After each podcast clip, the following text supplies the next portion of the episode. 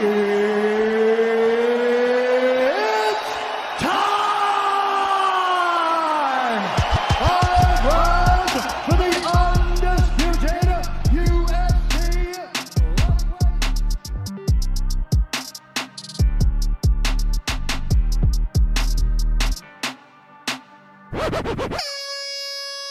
salut tout le monde, c'est Nico, soyez les bienvenus dans MMA Club. J'espère que vous allez bien, ici tout va bien, je suis en bonne compagnie. Il a 6 victoires, 2 défaites en MMA, 5 finishes au premier round, 1 KO au deuxième round contre Bigfoot Silva, une carrière au bare knuckle qui débarre sur un KO au premier round. Je reçois le portugais à consonance russe le plus violent de France, Quentin Domingos aka Ruskov Domingos. Comment ça va? Ça va et toi, frérot? Ça va. La, la présentation t'a plu? Ah, t'as géré de ouf, hein. T'as bien fait ça. hein. Trop professionnel. Trop, trop, trop. Merci. j'aurais dit, j'aurais dit l'italien à consonance russe le plus violent de France. On aurait pensé que, que j'invitais Seth Gecko. Qu'est-ce que t'en penses? Ah, bah, c'est vrai que lui, là-dessus, il est pas mal aussi. hein. C'est un bon coup d'avant en plus. Ah bah c'est cool ça.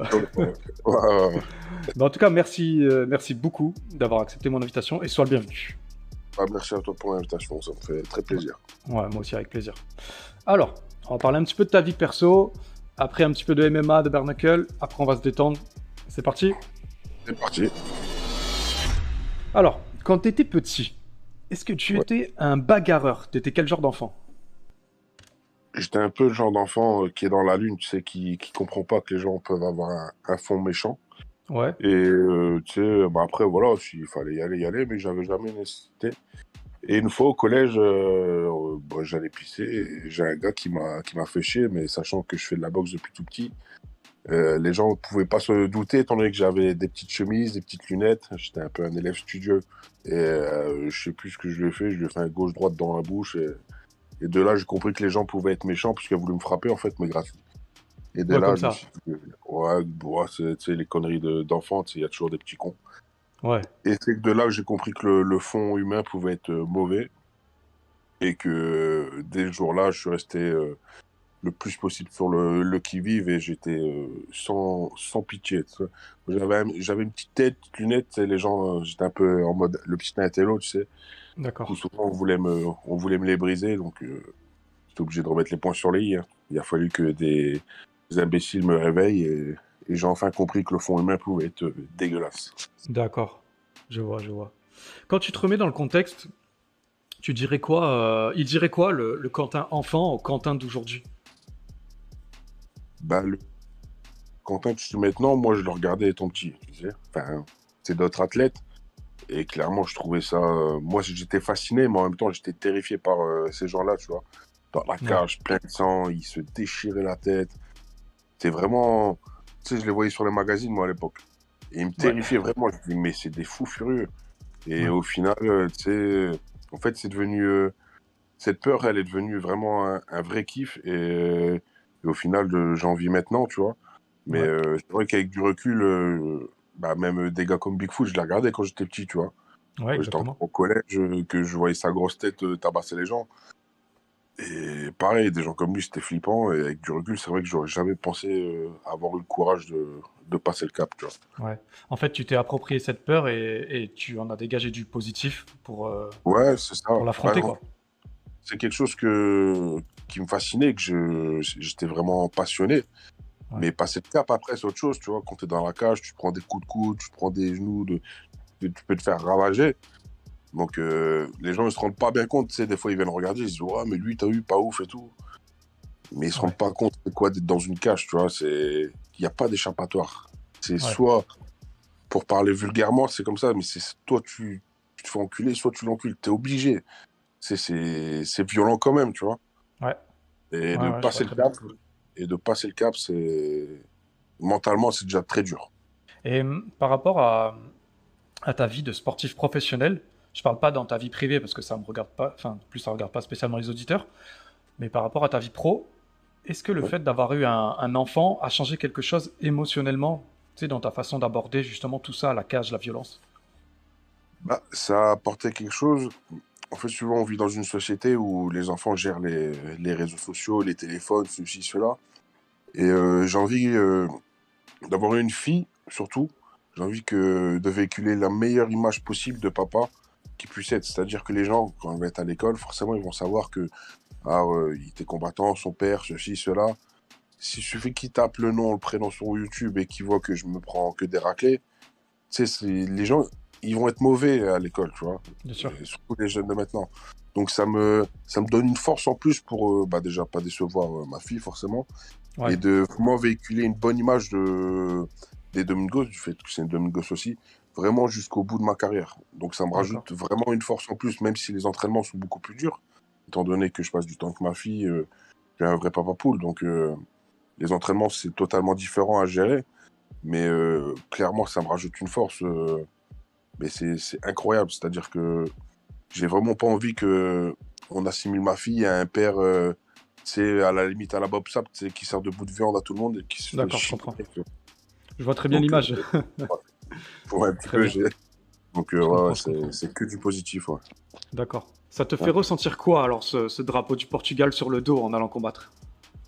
Bah, euh, comme bon portugais, moi j'ai grandi que du côté portugais, tu sais, j'ai un père que j'ai pas connu, donc j'ai grandi que du côté portugais, j'ai eu la nationalité portugaise aussi. D'accord. Et euh, tu sais, les purs portugais, c'est des vrais patriotes. Ça veut dire qu'on est amoureux de notre pays, tu vois. Que ce soit notre pays, notre équipe de foot, on est des vrais, on est des passionnés. C'est-à-dire que c'est une communauté qui est forte. Quand un athlète portugais, même du tir à l'arc, il va, il va faire euh, une compétition, j'en sais rien. Tous les gens ils vont derrière. C'est pas le même euh, état d'esprit qu'en France. Tu vois, en France, Ouais. je prends un exemple. Quand j'ai commencé ma carrière, les gens se disaient ouais, c'est un gars, il est gonflé, il- tu verras, il va se faire, il va se faire niquer. Première défaite, les gens ils se disaient ouais, t'as vu, il s'est fait niquer. Je pas Bigfoot, ouais, mais en fin de carrière. Tu vois, ils ont toujours quelque chose à dire. Bien sûr. Vu qu'au Portugal, même tu vas affronter 15 pommes de terre, tu vas gagner contre les 15 pommes de terre, ils vont être contents, tu vois. T'as représenté.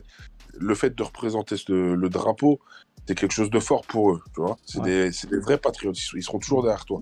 Victoire, défaite, et je l'ai vu euh, dès mes débuts, en fait. C'est- C'est-à-dire que la, la communauté portugaise m'a vraiment soutenu au max. Toi. Par chez nous, en plus, il y a- il y a beaucoup de Portugais.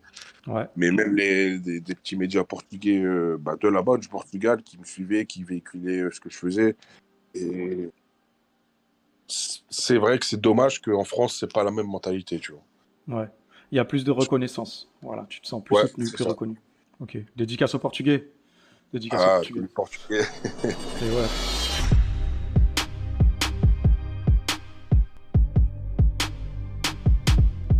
Alors, on va parler un petit peu de, de MMA et de Barnacle maintenant. Ouais. Merci hein, pour, tes, pour tes réponses sur ta, sur ta vie perso, c'est cool. Aucun problème. Cool. Alors, quand tu te testes, tu fais pas semblant, toi. hein. Pour résumer, t'es quand même passé par le Glory Kickboxing, le KSW, le 100% Fight. T'es allé au charbon contre Bigfoot Silva, Barnacle. Tu devais même affronter le monstre euh, Marius euh, Pudzianowski au KSW. Dommage, il, Ouais. il s'est retiré.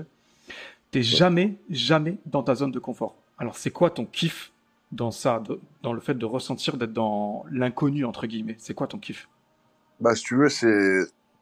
En fait, tu développes un petit instinct, un instinct de survie, tu sais. Quand tu tombes contre des gars comme Bigfoot ou Pudzianowski, je pense que c'était les deux gars les plus puissants que j'aurais pu affronter. Ouais. En fait, quand tu es face à eux, par exemple, je vais reprendre l'exemple de Bigfoot, tu- autant à la pesée cool, mais au combat, tu sens vraiment qu'il a envie de te bouffer. C'est-à-dire qu'il y a envie de te déchirer la tête. De Ouais, il est plus est- Les gens, ouais, les gens ne se rendent pas compte, mais pourtant, je suis déjà costaud, ceci, cela, mais lui, il est, il est vraiment surdimensionné. Il a un physique bizarre, mais il est énorme en vrai. Ouais. Et tu sens qu'il est puissant dans le clinch, tout ça. C'est pour ça que je forçais pas en clinch. Parce que musculairement, moi, j'aurais pas. J'aurais trop congestionné. J'aurais pu défendre son clinch. Mais après, ça va, j'ai bien fait le taf. Mais euh, si tu veux, moi, ça, ça me lance un petit challenge personnel. Et je me dis que si lui, il veut me taper, moi, ça va être pareil. Et ça va être au premier qui va. Je rentre trop dans une guerre. Des fois, c'est bon, des fois, c'est pas bon. Mais je me dis, c'est lui qui va tomber avant moi. Et quitte à. Pourtant, le striking, c'est vraiment pas mon point fort. Tu vois, j'ai utilisé que ça au combat. Parce que j'aime vraiment, ce, ce challenge de c'est lui ou c'est moi qui tombe. Il y aura personne d'autre, tu vois. Ouais. Si tu veux, je, ça, j'étais pas dans ma zone de confort, dans le sens où c'est quand même Bigfoot. Tu vois, les gens, ils, ont, ils disent, ouais, il y avait 40 piges, ceci, cela. Mais crois-moi qu'à 40 piges, Bigfoot, il, il te casse encore en deux euh, une paire de poids lourds euh, qui, qui qui Bah pour oui, rien, oui. tu vois. Oui, oui, bien sûr. Donc, euh, bien sûr, bien sûr. c'est- donc moi, c'est vraiment... Moi, j'aime pas au début, forcément, tu as besoin de prendre des combats plus ou moins adaptés à toi. Il faut prendre en expérience un minimum. Bah, après, je me dit, je me suis dit, j'ai qu'une vie, j'ai rien à perdre. De toute façon, moi, je vais quand même y aller, je vais faire la guerre. À part euh, bon, le combat au KSW, mon premier, où j'ai l'adducteur qui a pété total. Donc, je pouvais pas faire grand-chose. Ouais. Mais euh, moi, si je, si je dis à Guillaume, mon manager, je vais à la guerre, je vais y aller jusqu'au bout. Et il le sait, Mm. tu vois. Et on en parle euh, souvent avant le fight. Il me dit, ouais, s'il y a ça, il y a ça, je m'en fous, tu continues. Par exemple, Bigfoot, avec le stress, le, le stress que j'ai eu, j'ai tellement eu un influx sanguin au niveau de la tête, je voyais plus de l'œil gauche. Je me demande pas comment c'est arrivé, je sais pas. Je lui dis, t'as vu, moi je paniquais parce que un œil en moins avec Bigfoot, surtout que j'ai déjà eu le problème euh, contre l'osco où j'ai eu une grosse entaille et un hématome Ouais, à l'œil. ouais. Guillaume lui a dit écoute, je m'en bats les couilles mot pour mot. Tu vas le mettre KO d'ici 15 secondes. Laisse-le venir, t'avances et tu vas le mettre KO. Fais-moi Ouais. confiance. J'ai ok, vas-y, c'est parti. Et au final, j'ai accéléré 15 secondes KO. Donc, euh, moi, je suis quelqu'un, je suis, je suis un amoureux de la lutte. Donc, à choisir, je préfère la lutte. Mais j'en ai jamais eu besoin, tu vois. Ils veulent toujours rester debout avec moi, ils veulent se taper. Donc, même si j'ai pas une anglaise de fou, peu importe où je vais le toucher, je sais qu'il va, ça va résonner dans sa tête. Ouais. En 2018, Ouais. donc euh, tu te lances dans le MMA contre Daniel Epalamba, c'est la win, et dans ton corner, il y a Mister Fernand Lopez. Comment Euh, s'est passée euh, ton ouais. expérience globale avec Fernand et avec ta team MMA Factory? Bah écoute, euh, à Facto- quand je suis arrivé à Factory, ça faisait peut-être euh, franchement pas plus de 4 mois que je m'entraînais en MMA. Ouais. Avant, j'avais fait 2-3 ans de lutte. Je suis arrivé là-bas, euh, en fait, je savais pas boxer, tu vois. Je, je faisais que de la lutte. Et il y avait que des grappleurs ou des strikers. Du coup, ça, ça me complétait bien, si tu veux. Et euh, étant donné que j'ai un gros physique, Fernand, il y a bien les poids lourds, le courant est, est vite passé, tu vois. D'accord Euh, et j'ai surtout vu en allant à Factory ce que c'était le, le vrai haut niveau, tu vois. Quand tu... j'ai pu croiser des Le Banner et tout, c'est incroyable. En fait, c'est là que je me suis rendu compte que c'était le, le vrai haut niveau, tu vois. Tu fais des sparring pendant 1h45, les gars, ils sont là, ils t'envoient du débit, ils sont frais. Et ça m'a permis de, de me situer, de voir où j'en étais et de surtout voir ce que j'avais bossé. Donc ça me, ça me motive encore plus parce que euh, je voulais vraiment m'étaler sur tout l'entraînement euh, avec eux pour, euh, pour dire progresser. Parce qu'au début, clairement, quand je suis arrivé là-bas, euh, milieu, voire les trois quarts d'entraînement, j'étais rincé, tu vois. Je, je commençais le même match, je savais pas gérer mon cardio comme maintenant. D'accord. Mais euh, ouais, c'est vrai que le courant était bien passé et on peut en dire ce qu'on veut, que les gens aiment ou, ou qu'ils aiment pas Fernand, c'est un très bon hit coach, c'est-à-dire que il voit tout aussi. Un peu comme Guillaume, quand l'a- les deux ils s'assimilent, euh, je les assimile parce qu'il voit tout. C'est-à-dire que lui, Fernand me disait Ouais, regarde, fais ci, fais ça, fais ça, c'est passé. Dès qu'il me dit frappe, frappe, frappe, euh, le gars, c'est parce que ça allait terminer. Guillaume, c'est pareil. Ouais. Et des gens, des gens d'un tel euh, niveau dans un coin, c'est pas négligeable, D'accord. clairement. Tout à l'heure, je t'ai dit, je t'ai dit dans ton corner, il y a Mister Fernand Lopez, et Ouais. t'as dit, euh, est-ce que j'ai dit une bêtise? Ouais, c'est, euh, mon premier fight, c'était Mohamed Saya, et le deuxième, c'était ma première cage, c'était Fernand Lopez. D'accord. Ok, excuse-moi. Être dans un coin, c'est pas juste euh, dire ouais, vas-y, mets une gauche. Mais en fait, il faut savoir analyser et dire les bonnes choses au bon moment. Qu'on le veuille ou non, c'est c'est pas tout le monde qui sait le faire. Petite parenthèse comme ça, euh, deux trois mots. Tu peux nous parler Ouais. un peu du Cyril Gann de l'époque? Euh, bah écoute, euh, euh, encore maintenant, c'est un gars super cool, super humble. Le Cyril que j'ai connu, c'est le même que maintenant, super cool, super gentil. Bah déjà à l'époque, bah, c'est quand il faisait la transition que moi je suis arrivé. Ouais. Euh, bah tu te doutes bien, euh, pied-point de, de feu, ça c'est un truc de ouf. Ce qui m'a le plus impressionné, c'est son cardio, tu vois. Ouais. Et il s'adapte trop vite, c'est-à-dire que moi, j'ai tourné vraiment quelques fois, mais pas énorme du tout avec. Euh, en fait, il, il apprend vite. C'est-à-dire que on va lui dire, tu défends le takedown comme ça, comme ça, comme ça. Tac. Bah, deux takedowns après, il savait défendre le takedown comme s'il les défendait Ah depuis ouais. 10 ans. C'est une éponge. Ouais, c'est ça, il assimile trop vite. Ouais. Et au-delà de ça, du côté personnel, c'est vraiment une personne euh, vraiment super. ouais. Il n'a pas changé, franchement. Il est vraiment cool. ouais. Ok, ok. Alors en, en juillet 2019, si je dis pas de bêtises, hein, tu rejoins la BTT, la Bulgarian Top Team. Ouais, c'est ça, exactement. Quel changement ça a apporté à ta vie de combattant professionnel? Bah, disons que là, en fait, j'ai été vraiment bien pris en main par euh, Guillaume. Bah, en- avant de travailler ensemble, on a eu une bonne discussion sur les, sur les objectifs que moi je voulais et que si lui pouvait me les apporter. Ouais. Euh, ça, ça a coïncidé direct et euh, le courant est bien passé. Et puis, vu qu'on se croisait à chaque fois sur des événements, on discutait, on, s'est appris, on a appris à se connaître comme ça. Mm. Et euh, bah écoute, je- moi je lui ai dit, bah moi j'aimerais bien signer là, là, là. Six mois, je crois, après, il m'a fait signer au KSW. Donc, c'est- pas juste un manager qui dit ouais, ouais. Et en fait, il y a vraiment un gros taf derrière. Et maintenant, moi qui, me, qui le connais vraiment personnellement, que c'est un ami, euh, je, suis toujours avec dans ses combats, enfin dans mes combats en Bulgarie. Euh, Il y a un vrai taf derrière et ça, c'est pas négligeable, tu vois, quand t'es Ouais. professionnel. C'est quelqu'un, s'il te dit euh, je vais essayer de t'organiser ça, il va vraiment faire Il va tout, tout ce qu'il le- ouais. peut pour le faire. C'est pour ça qu'il y a toujours des discussions avant ces combattants sur les objectifs qu'ils veulent avoir, qui, où Ouais. ils veulent aller. Et après, lui est honnête, il va te dire c'est possible, c'est pas possible. Pour moi, tu vas y arriver, tu peux pas, vise d'autres choses. Et, et après, il fait son possible, tu vois. D'accord. Alors, j'ai observé un, un truc, je sais même pas, je sais même pas si, si tu as, si t'as fait gaffe à ça, mais tu as fait que des main cards, c'est incroyable. Tu as commencé ta carrière en MMA en co-main event. Est-ce que tu penses que c'est le genre de truc qui fait sentir trop d'attente à un athlète ou au contraire, tu prends ça directement comme un signe de reconnaissance? C'est sûr que ça te met, je vais pas te mentir, ça te met une pression en plus. Tu as vu, quand t'es en carte préliminaire, tu as déjà moins de monde dans la salle, ceci, cela. Tu en main carte, la salle, elle est déjà full. Euh, les gens, ils sont déjà tout excités. Ils, ont déjà vu 3-4 euh, gars se taper avant. Euh, ça rajoute une pression en plus, quand même, je dirais. Après, dans mes débuts, j'avais beaucoup moins de stress que maintenant. C'est-à-dire que là, à force de faire des résultats, les gens, ils apprécient peut-être ma personne et tout le reste. Tu as forcément beaucoup plus de gens qui te suivent et ça te rajoute un stress en plus. Mais au début, j'y voyais, tu sais, je comprenais pas trop. Je dis, bon, bah, c'est, c'est bien, moi j'aime bien passer fin de soirée, c'est cool, tu vois. Mais avec du recul maintenant, euh, ça rajoute un stress de fou malade. Là, par exemple, euh, Bark Knuckle, je suis passé en, bah, le premier moi, de la main carte. Ça fait déjà un peu différent, c'est-à-dire que début de main carte, c'est moi, alors que d'habitude, je suis toujours à la fin, tu captes? Ouais, ouais, ouais, je vois, Euh, je vois très bien. vois que la sensation est différente, mais euh, c'est pas déplaisant. À la limite, ça m'arrangeait plus de d'être début de main carte quand même. Euh, Ouais, Premier combat de la grosse carte, ouais. ouais. Bah, les, Moi, j'ai un gros problème, c'est avec mon stress. Euh, c'est pour ça que j'ai, j'ai un préparateur mental qui fait du gros boulot parce que là, c'était plus, c'était plus possible. C'est, trop dur à gérer le stress euh, avant Ouais. fight. Comment il s'appelle, s'il te plaît? Maxime, Maxime. Il s'occupe de Benoît. Saint-Denis. Ouais, Maxime Petit, ouais. Il s'occupe de Benoît Saint-Denis, tout ça. C'est Guillaume Ouais. qui, l'a mis, qui m'a mis en relation et, et Benoît.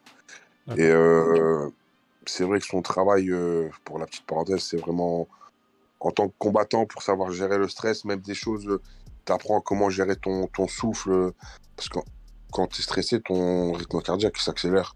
Ouais. Et il faut savoir euh, avoir les bons exercices pour dire de la calmer. Et euh, s'entourer de gens comme ça dans son staff, c'est vraiment pas négligeable. D'accord. Euh, à la soirée européenne Beatdown 7, tu es face à. Damien Loscoremi. Il y a une ceinture Ouais. en jeu. Je t'ai préparé entre autres en Bulgarie. Alors, si je dis pas de bêtises, tu me corriges sinon, mais je crois que Ouais, chronologiquement, je t'ai préparé en Bulgarie. Tu es sur une série de 4 victoires au premier round. Malheureusement, ça se termine par une défaite avec un bon game plan adverse, faut le reconnaître. Malgré tout, qu'est-ce que tu- qu'est-ce que tu tires de positif de cette soirée et de cette, euh, cette, cette période, tu vois, cette, euh, cette petite épopée?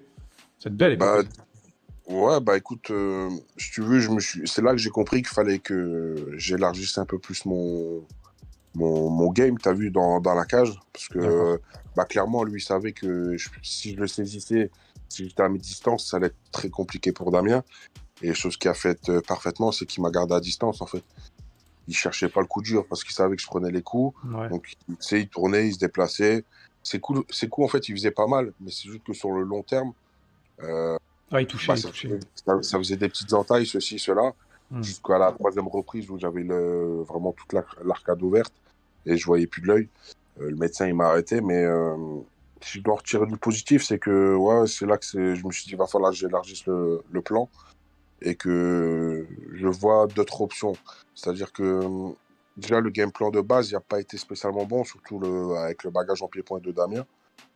Euh, J'aurais dû plus le lutter, mais bon, après, l'homme de coin à, l'époque, euh, il m'avait dit non, reste debout, c'est un black belt quand même, on sait jamais. Ou ceinture violette, je sais plus. Mais après, Ouais, bon, chaud, ouais. ouais. Donc j'ai écouté le, le coin, mais après voilà, il y a, réussi le game plan qu'il fallait, euh, je dirais même à la perfection. Donc voilà. Après, pour, ta, enfin, pour ta défense, entre guillemets, celui qui touche et qui est proche du chaos, c'est toi. hein. Ouais, bah Parce je que quand tu le euh, touchais, euh, c'était violent.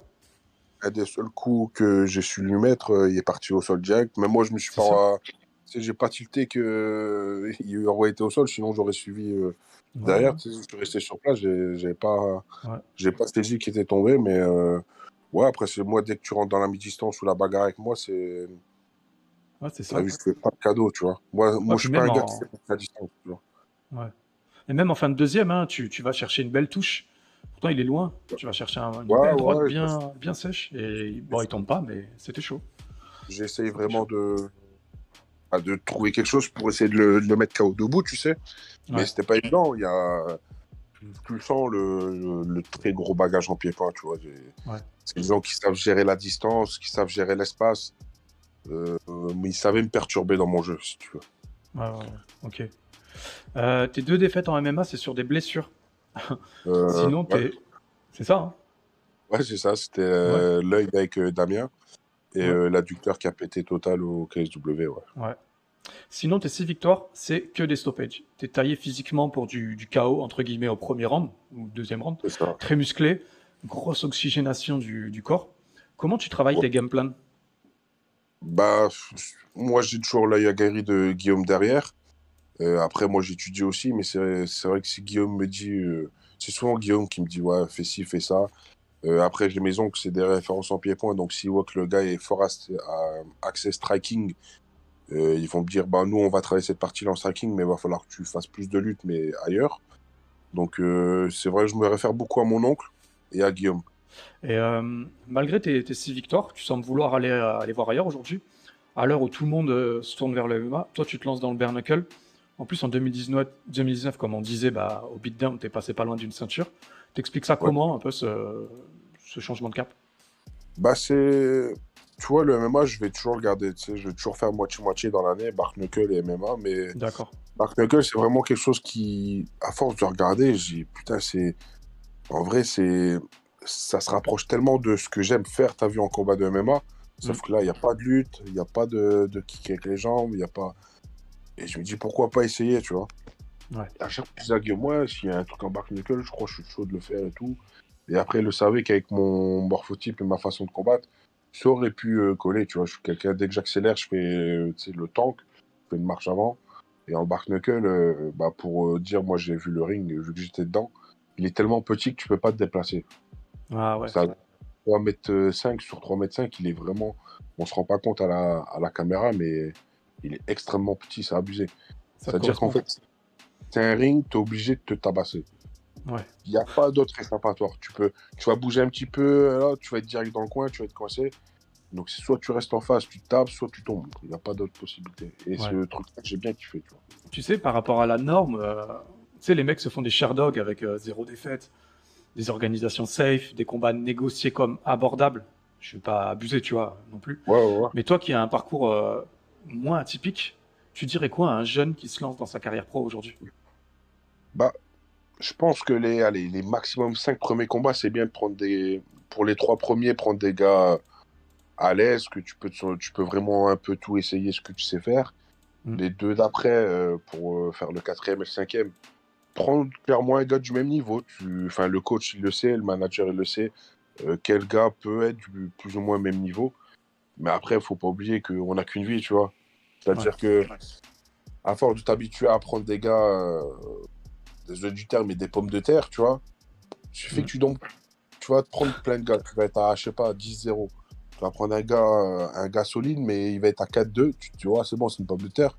Et des fois, 4-2, tu as des gars, ils sont méga forts, t'as vu Ils sont là, ils ont euh, sur leur euh, 4-2, les six combats qu'ils ont fait, c'est contre des, C'est ça des- des- ouais, c'est des contre des costauds, c'est-à-dire qu'il va te déboîter, tu vas pas comprendre. Donc je pense que c'est aussi le travail des managers derrière. On peut euh, gérer une carrière, mais de temps en temps, faut quand même, euh, comment dire, prendre un, un combat du, du même niveau que l'athlète pour voir où il en est et pour voir s'il peut passer un cap. Prendre des pommes de terre toute sa vie, c'est pas possible. tu vois. C'est- pour Ouais, moi, bah, il y en a, pas hein. possible. Il y en a, hein. Ouais, il y en a. Après, Bon, si je dois enchaîner 15 défaites, mais sur les 15, euh, c'est que des guerres que j'ai fait, moi, je serais content. Ouais. Parce que j'ai fait mes guerres. J'ai rien à, j'ai rien, j'ai rien à y perdre, tu vois. Mais euh, après, prendre des gars bidons tout le temps, non, c'est pas. Non. Moi, moi je, je- je ne le conçois pas, tu vois. D'accord. Alors, t'as bien commencé hein, ce nouveau chapitre euh, sportif, le Barnacle. Un autre euh, KO, un autre KO premier round. Qu'est-ce que ça. ça te fait ressentir déjà les points nus contre un, contre un bonhomme Bah, pour être honnête, ce que je disais à Guillaume, quand je l'ai accéléré les deux fois et que bah, j'ai touché plein pot sur. En Ouais. fait, je, l'ai regardé, je dis, je l'ai vraiment touché parce que j'avais la sensation que j'avais, j'ai pas touché.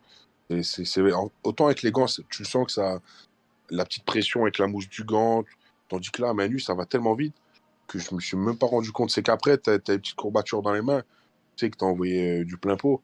Mm. Mais quand je touchais, tu vois, je réfléchis, je, je l'ai vraiment touché ou il a fait, il a fait exprès, tu vois? Ah ouais Et, et c'est une sensation vraiment étrange. Et tu sais, dès que tu le vois aller au sol, t'es es monté de- d'adrénaline, d'excitation. Tu te dis, Ouah, t'es- je l'ai touché. Et après, tu rentres dans un esprit bagarre quand même, tu vois. Tu- Je veux pas te mentir. euh, si t'as pas un petit instinct bagarreur, ça sert à rien de faire du bark knuckle. C'est pas possible. Ouais, là. ouais, ouais. Bark knuckle, ça n'a rien à voir avec la boxe anglaise. On penserait, hein, mais ça n'a rien à voir. La façon Ouais. de frapper, de se déplacer. euh, en boxe anglaise, tu, tu peux pas rester trop dans l'axe là en bark knuckle. T'as pas d'autre t'as pas d'autre choix de, de rester dans son axe, de le suivre. Dès qu'il va faire deux pas, il va être dans les cordes, deux pas, il va être dans le coin. Ça n'a rien à voir avec la boxe anglaise. C'est pour ça que j'ai fait, j'ai tenté l'aventure. Moi, c'est mon vrai point faible et discipline sur laquelle je partirai jamais, c'est l'anglaise, tu vois. Ouais, C'est Quelque chose que j'aime pas et que je sais pas faire, tu vois. Tu m'as dit en message privé que c'était quand même stressant cette nouvelle aventure. Derrière cette grosse barbe, c'est 125 kilos de mythe. C'est 125, hein, c'est ça hein Euh, ouais, je suis à 130 là. Ouais, 130. c'est tatou, voilà. Derrière tout ça, il y, a un- il y a un humain avec des émotions, des Ouais. sentiments. Tu sais, je vais mettre la petite musique piano là. qu'est-ce qui te, qu'est-ce qui te fait peur et qu'est-ce qui te fait douter derrière tout ça, derrière cette grosse carapace? Bah, c'est plus, euh, j'ai pas de peur de combattre ou d'adver- des adversaires, c'est plus la peur de décevoir maintenant.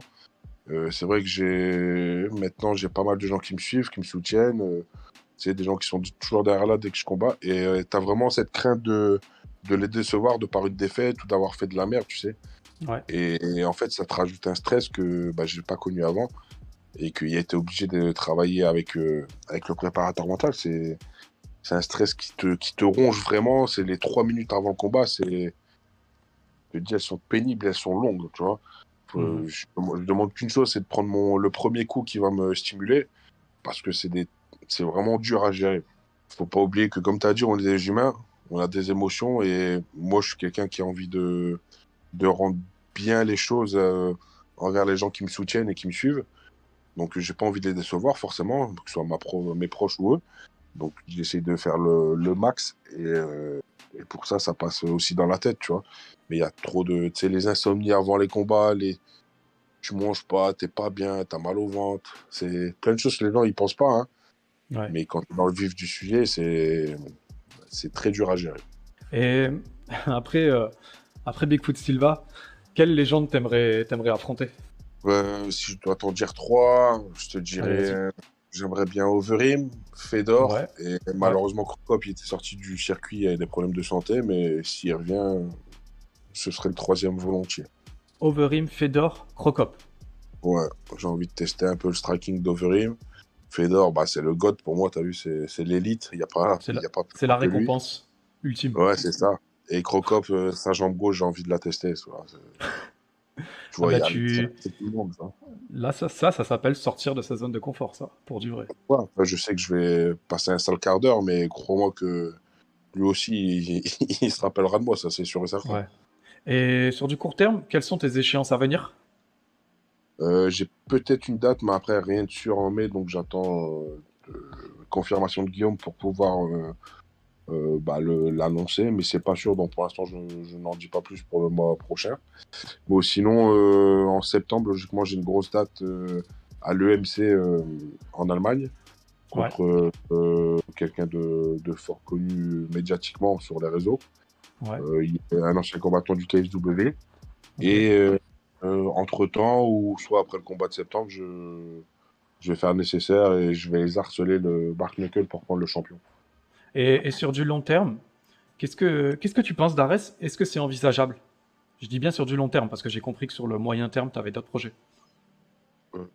Euh, clairement, j'ai pu assister à un DRS et euh, c'est vrai que c'est une orga pour moi qui s'est placée dans le top 5 mondial, euh, européen, Ouais. pardon.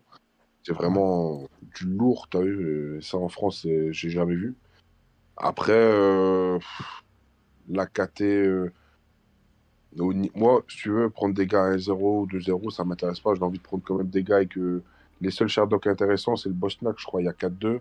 Le champion, bon, maintenant, il est plus là, il est à 7-2, il a signé aux Contenders. Mais Ouais. euh, si la KT poids lourde, elle est un peu plus remplie, pourquoi pas? Parce qu'après, il y a mon pote Boulox, mais jamais on s'affrontera, tu vois. Ouais.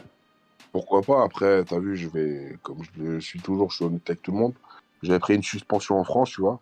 Ouais. Donc, euh, je sais que si je reconvois en France, euh, ils vont venir me refaire pisser direct, tu vois. Ouais. Donc, euh, et je sais que je suis dans les, les- comment je vais dire ça, dans leur liste rouge. Donc, si je sais que si je fais un retour en France, ils vont m'avoir au tournant. Donc, et ce qui est dommage parce qu'il y a plein d'athlètes qui prennent des bricoles, tu vois. Mais Mhm. euh, euh, comme je suis celui-là là, qui a le plus gros, entre guillemets, physique, Ouais. t'as vu, c'est plus simple pour eux de se dire, bah, ce sera lui plutôt qu'un 77 kilos. Ouais, ouais, je vois ce que tu veux dire. Tu vois ce que je veux dire Ouais. Donc, euh, pourquoi pas après euh, Pourquoi pas T'as que- envie d'en parler euh, de ça, Ouais, de ta moi, suspension? Ouais, ouais, bah si tu veux, moi, moi j'ai pas de tabou avec ça, tu vois, y a pas de problème. Si tu veux, premier combat GFA, euh, la FLD, ils me font pisser direct, ils trouvent rien. À mon avis, c'était déçu, je sais pas. Et euh, je savais pas que c'était possible, mais trois mois après, ils sont venus euh, chez moi. Il devait être 7 h du matin, je crois, en plus, je finissais le travail à... j'avais fini le travail à 6 h. Ouais. Et euh, c'est la commission de Paris qui est venue à 7 h du matin, ils m'ont obligé à pisser dans un, dans un petit pot, première réunion du matin, et alors que c'était trois mois après mon combat, moi je préparais des vacances, euh, vraiment rien à voir, j'avais pas d'échéance du tout. Et euh, de là, j'ai pris ma, ma suspension, euh, ma suspension en France pendant 4 ans. Ok. Lourd? Ouais, ouais. Bah, après, moi, pour être honnête, ça m'intéresse pas de combattre en France, tu vois. D'accord. Donc, euh, en soi, ça me, ça me pénalisait pas, on va, on va pas se mentir. Mais ça fait chier quand même, tu vois. Je me dis que il y a plein d'athlètes qui, qui, qui prennent des bricoles et il fallait que ça tombe sur moi alors que j'ai fait un combat et surtout qu'ils viennent chez moi trois mois après. J'étais un peu. Je dis- Tu vois, je comprenais pas ce qui se passait. Mais bon, après, euh, j'accepte et, et puis Si je voilà. peux me après, permettre, ouais. c'est quoi que t'appelles des bricoles? Euh, moi, j'avais pris des stéroïdes, tu sais, à la période où j'ai fait la transition. Euh, moi, je venais de la lutte et du sport de force, donc forcément, arriver à un- pour passer un cap au niveau du sport de force, tu es obligé de prendre des trucs. Après, je, je maîtrise le domaine euh, extrêmement bien. Et encore maintenant, j'ai des, j'ai des préparateurs à suivre. Après, bien sûr, la prise est totalement différente. Maintenant, moi, je cherche pas à gonfler ou autre. C'est plus pour des. Au niveau de la récupération plus rapide, pour aider au niveau du cutting. C'est Ouais. des choses. euh, c'est pas sur le plan visuel que je vais prendre quelque chose. Je comprends, Plus je pour le plan La récupération ou même pour les blessures, tu vois. Pour essayer. Ouais. Après, le travail en lui-même, enfin, je vais pas te mentir, ça va peut-être aider sur 10%, mais le travail, il se fait à la salle. T'as vu, t'as beau- prendre ce que tu veux en produit, si t'arbonnes pas à la salle, ça va te servir à rien du tout. Voilà. Là, tu dis, Donc, euh, je sais pas comment formuler ça, mais tu le banalises parce que tu sais que finalement, c'est quasiment tout le monde, mais on n'en parle pas, c'est ça? Bah, on n'en parle pas, et après, il y a beaucoup de gens qui font, tu vois, je, je vais être cru, mais beaucoup de gens font les hypocrites. C'est-à-dire qu'il y en a plein qui prennent, ils font le mec, ah non, non, non, moi, il n'y a pas de ça. Moi, t'as vu, j'ai pas de tabou. Les kémés, ils veulent, euh, ils, veulent, euh, ils veulent savoir comment ils peuvent gérer ça, comment ils peuvent prendre ça, tu vois, je leur dis normal. Moi, Ouais. c'est c'est des connaissances que j'ai acquis euh, sur le long terme. Maintenant, un combattant, il va pas chercher à être gonflé comme un bodybuilder, cela va de soi, tu vois. Ouais. Mais il y a des choses qui vont aider sur le cutting, sur la préparation, sur la perte de poids, sur les grosses blessures. Euh, par exemple, moi, je vais, pour te t'expliquer, trois semaines avant le Bark Knuckle, j'ai une rupture totale de l'ischio-jambier, déchirure au stade 3, tu vois. J'ai su quand même combattre parce que je connais, je connais ma, ma chimie, si je peux dire. Donc, Ouais, je je sais l'utiliser. Après, voilà, faut pas prendre ça comme un imbécile. euh, c'est des choses euh, bien structurées, tu vois. Ok, je comprends. Est-ce que toi, tu aimerais faire une pige dans une organisation d'entertainment, type, euh, tu vois, catch, Ou tu estimes que sportivement et martialement parlant, il y a encore beaucoup trop à faire avant de penser à ça Bah, tout ce qui est catch, en en fait, moi, le truc, c'est que j'aime trop recevoir des coups. tu vois. Ah ouais.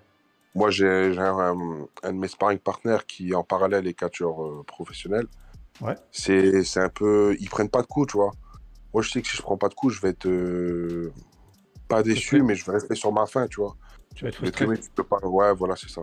Moi, j'ai vraiment trop besoin de, de prendre des coups dans le front, tu vois. C'est comme ça, j'ai- j'aime ça. Et j'aime aussi en donner, forcément. hein. Mais je laisse ça vraiment aux professionnels et à mon frangin qui est d'ailleurs mon sparring partner. C'est vraiment quelque chose de d'à part qui m'a, pour ce qui est du catch, hein, qui m'a pas traversé l'esprit du tout. J'aime bien regarder, je suis, depuis tout petit, je suis un fan Mhm. surtout sur la- l'aspect physique en fait. Les Kemé, c'est tous des cas à 2 mètres, 120, 125 kilos. Bon, bien sûr, les gens ils vont se dire, ouais, ils se dopent, mais ils se rendent pas compte sur la, sur- au niveau de la préparation d'un catcheur. Je crois que c'est les gens les mieux préparés au monde, et au niveau cardiaque aussi, tu vois. Ouais. Pendant 20 minutes, ce qu'ils font en fait, c'est un peu une mise en scène. Ça veut dire que pendant 20 minutes, ils sont non-stop à se balancer en l'air, ceci, cela, et ils font un cardio de, mais Ouais, monumental. Et ça, le cardio, moi qui connais bien le domaine, tu auras beau prendre ce que tu veux, euh, du cardio, si tu tues pas en fractionné et j'en passe, prends ce que tu veux comme cachet ou piqûre, ça ça te servira à rien. Le travail vraiment cardiaque, il se fait euh, sur piste, euh, sur tapis ou sur euh, assaut bike, tu vois. Ok.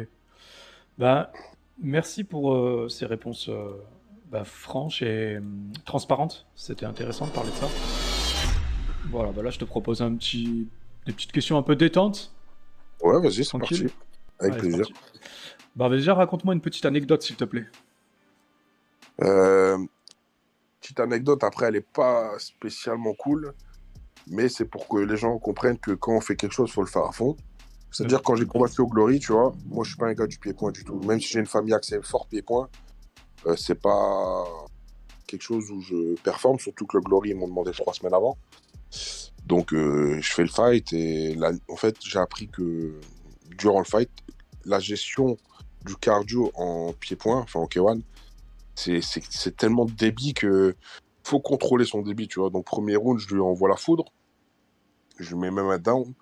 Mais le truc, c'est qu'après, je m'étais mis dans le rouge direct. Pourtant, c'est que 3 minutes. Je me suis dit, peut-être 3 minutes, ça va aller, ça. Mais elles sont super longues. C'est-à-dire que sur tous les deux autres rounds, en fait, euh, je commençais à avoir une insuffisance cardiaque. Euh, J'avais trois déchirures dans la cuisse. Euh, J'ai l'orbite et le nez qui sont cassés. Mais au-delà de tout ça, tu as vu, j'étais bien conscient que j'étais en train de me détruire euh, le corps, tu vois. Ouais. Et, euh, et d'ailleurs, quand je suis sorti du ring, euh, la- l'arbitre a fait un bon boulot parce qu'il a vu que je devenais tout bleu, c'était à cause de l'insuffisance cardiaque. Mais il faut Ah ouais. comprendre une chose, c'est que ouais, ouais, en fait, j'ai poussé mon corps tellement à l'extrême parce que je voulais pas abandonner que bah, le cœur il commençait à dire Ah, c'est bon, stop, t'as vu, c'est plus possible, tu vois, c'est plus gérable. Ouais. le coaching ball en plus. Donc, juste pour que les gens comprennent, c'est que quand on fait quelque chose, il faut le faire à fond. C'est-à-dire que moi, je savais que j'étais en train de me faire malmener. Mais mentalement, tu as vu, il faut rester le plus euh, serein possible. C'est-à-dire que, c'était dur. C'est des moments durs que je sais que même avec du recul, je dis putain, je sais pas comment j'ai fait. Mais quand on entreprend quelque chose, il faut juste le faire à bloc. De toute façon, on n'a qu'une vie. Euh, Il y avait les docteurs derrière, je le savais. Mais moi, tant que les gens ils ont retenu que j'ai fait la guerre et que les commentateurs, les commentateurs ils l'ont vu, tu vois, ils, ils savaient que Ouais. c'était pas en plus ma discipline. Donc vraiment, si je dois dire quelque chose par rapport à ça, c'est que quand vous entreprenez quelque chose, peu importe la discipline, vous avez rien à perdre. Moi, je savais que je perdais le combat et encore avec le compte que je l'ai fait au premier round, euh, le deuxième round c'était euh, match nul, donc j'aurais peut-être pu rattraper le troisième. Ouais. Mais euh, bon, le but est arrêté. Donc juste euh, quand vous faites quelque chose, euh, allez jusqu'au bout. De toute façon, il n'y a rien à perdre. Et, au final, j'ai pas été ridicule, surtout contre un gars bah, je connais bien d'ailleurs, mais qui a 15 ans de boxe pied-point derrière, tu vois. Ouais. Mais Ouais, pour le coup, après, le, le repos a été euh, obligatoire. J'avais l'orbite cassée, nez cassé, trois déchirures à la cuisse. Euh, j'ai dû dormir à l'hôpital sous perfusion et masque à oxygène. Enfin, c'est- Ouais, costaud, ouais. Ok, ouais, j'ai poussé mon corps vraiment euh, à l'extrême la plus totale. d'accord. Et à part la bagarre, t'aimes quoi dans la vie? Moi, je suis, je suis monsieur et dessin animé, frérot. C'est-à-dire que moi, c'est matin, midi, soir, je regarde que les dessins animés. Ah ouais? Tu regardes quoi? Ma, grand- les dessins animés Marvel ou DC Comics, des trucs de super-héros. les- Je suis un grand fan de ça et euh, je regarde que ça. Les gens ne penseraient pas, mais euh, moi je me régale, t'as vu, quand je suis avec ma fille. C'est-à-dire que c'est des dessins animés tout le temps, donc euh, je demande pas mieux, tu vois. Après, mais je suis pas trop manga ou quoi, mais c'est vraiment un truc super-héros, ceci, Marvel, DC Comics, c'est un grand fan. Je vois. T'aimes les tatouages aussi, t'en as une belle collection. hein. La, la déesse Ouais. protectrice là sur le ventre. Ouais, ouais, Tu vas- veux. tu vas où te faire tatouer? Euh, bah dans, dans mon coin, en fait, j'ai eu trois tatoueurs, mais c'est vrai que le dernier que j'ai eu, euh, qui, qui est Roubaix, maintenant à Tourcoing, c'est Dominique Colura. Il est, il est top. Il m'a fait d'ailleurs la jambe, euh, la jambe en Marvel, euh, le dos, euh, enfin le gros sein sur le dos. Il est, Ouais. il est quelqu'un qui tatoue vite en plus, donc ça m'arrange parce que sur le long terme, je supporte de moins en moins les, les coups d'aiguille sur ma peau. Ah, Et euh, ouais, ouais, ça, parce qu'ils se rendent pas compte, mais ça, ça pique, qu'on le veuille ou non, ça pique. Bah oui, ça pique. Et ouais, moi à la base, dis-toi, j'étais parti, je me suis, quand j'ai commencé, je dis, ouais, je vais faire juste mon bras, tu vois. Quand j'ai Oui, fait oui, bien bras, sûr. t'as vu, c'est le problème, je dis, ah, si je remonte un peu, si je remonte un peu. Et après, je suis remonté jusqu'à ma tempe.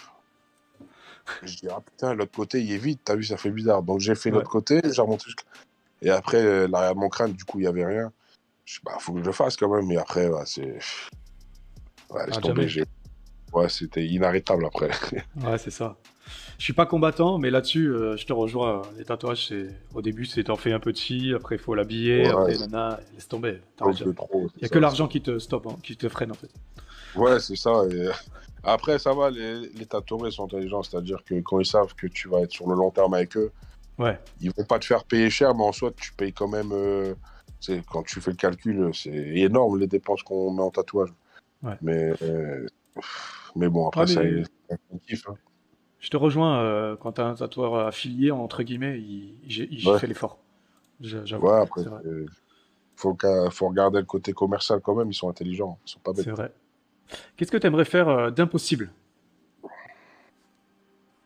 La chose la plus impossible, mais qui m'a fait rêver depuis tout petit, c'était jouer en équipe de foot euh, du Portugal. Ah ouais, c'est beau ça.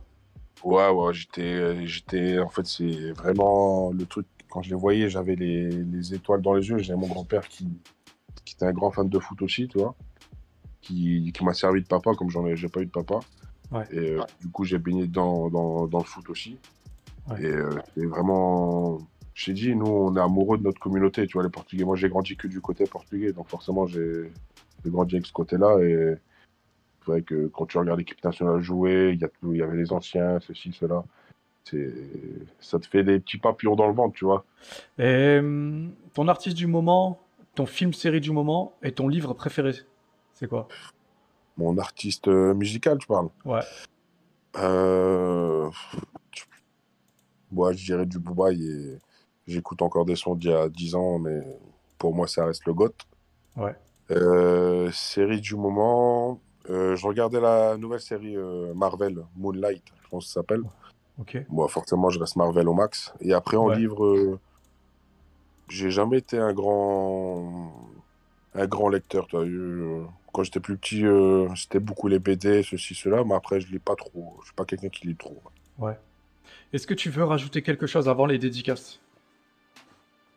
Bah écoute, je pense qu'on a tout dit. J'ai, je pense avoir été le plus transparent avec euh, ce qui se passe dans ma carrière. Donc, je pense qu'on a Ouais. fait vraiment le tour. hein. Ouais, c'était une belle interview. Tu as, été très transparent. Tu as tout dit. Bah alors, euh, dans ce cas-là, est-ce que tu as des dédicaces? C'est ton moment. Bah écoute, euh, ouais, bah forcément à, à ma fille, à, à mes clubs qui me suivent depuis le début, à tous les, à toutes les personnes qui me donnent la force, que je suis encore en train de répondre aux messages du Bark Knuckle encore maintenant parce qu'il y en a tellement eu. Donc euh, merci à tous euh, du soutien que vous m'apportez et je, comment dire, je ne cesserai de vous rendre fier de par les victoires. Ah, c'est cool. C'est cool. Bah, à moi alors, je déroule mon parchemin, comme d'habitude. Dédicace à Guillaume Pelletier, à BTT. Dédicace à ton oncle, qui a l'air d'être quelqu'un de très important pour toi, dans la vie comme euh, dans le sport. Dédicace à ta fille, et dédicace à mes enfants. Euh, je lui souhaite une longue vie et beaucoup de bonheur. Et puis à tous les deux d'ailleurs. Dédicace à ton public, tes supporters. Dédicace à mon cher 59. Dédicace à mes Dunkerquois. et aux Portugais. Fort. Dédicace à Enzo, mon sparring partner sûr. Dédicace aux auditeurs. Il y a plein de nouveaux auditeurs. Grosse dédicace à vous. Et enfin, Dédicace à toi, Quentin Ruskov Domingos. J'espère que ta carrière sera longue, spectaculaire, euh, attractive. Je te souhaite de réaliser tes rêves et d'aller au bout de tes idées. Merci beaucoup d'être venu dans Merci. MMA Club. Merci beaucoup de l'invitation, ça m'a fait très plaisir. Voilà. Bah, moi, franchement, c'est pareil, ça m'a régalé. Ça m'a vraiment fait plaisir. MMA Club, c'est terminé. J'espère que cette interview vous a plu. Si c'est le cas, vous le savez. Avalanche de likes, avalanche de 5 étoiles sur Spotify et Apple Podcast, et avalanche de commentaires et de partages. Quant à moi, je vous retrouve très vite. Et en attendant, vous le savez, on ne déroge pas à la règle. Je vous fais des gros bisous. Allez, ciao, ciao.